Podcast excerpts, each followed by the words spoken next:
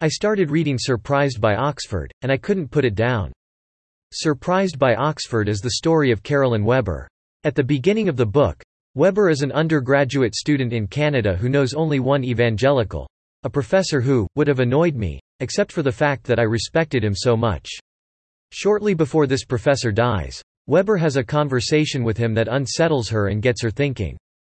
Weber is granted a Commonwealth scholarship and begins her studies at Oriel College in Oxford, a school that was established in 1324.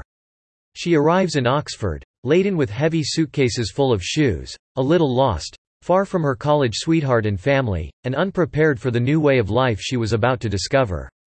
Weber's memoir makes me ache for the beauty of Britain, a land full of magic, of fairies and elves, of midsummer dreams, of witches' moons, enchanted wardrobes, and nursery rhymes, all the things North Americans supposedly do not have. Or perhaps we do have them, but we are not aware of them. My father lived in England until he died in 2007, and I used to visit him regularly. I haven't been back, apart from an airport layover, since he died, and surprised by Oxford made me desperate to return. But the book is much more than an account of a place I love. It's the story of friendship, of God's gentle but relentless pursuit of Weber and of longing.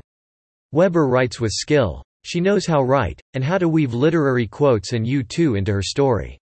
It's one of those books that, as a reader, you don't want to end.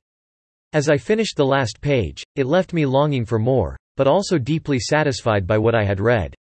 I loved this book for a few reasons. First, it's so well written. Pack this book in a beach bag and read it as part of your summer plans. If you like good writing, I think you'll enjoy this book.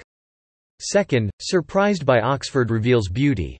The beauty of an ancient city and university, of friendship, and most importantly, of God.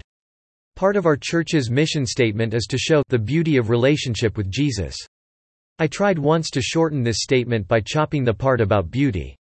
Couldn't we introduce people to Jesus and skip the beautiful part? Not so fast, one of my friends said.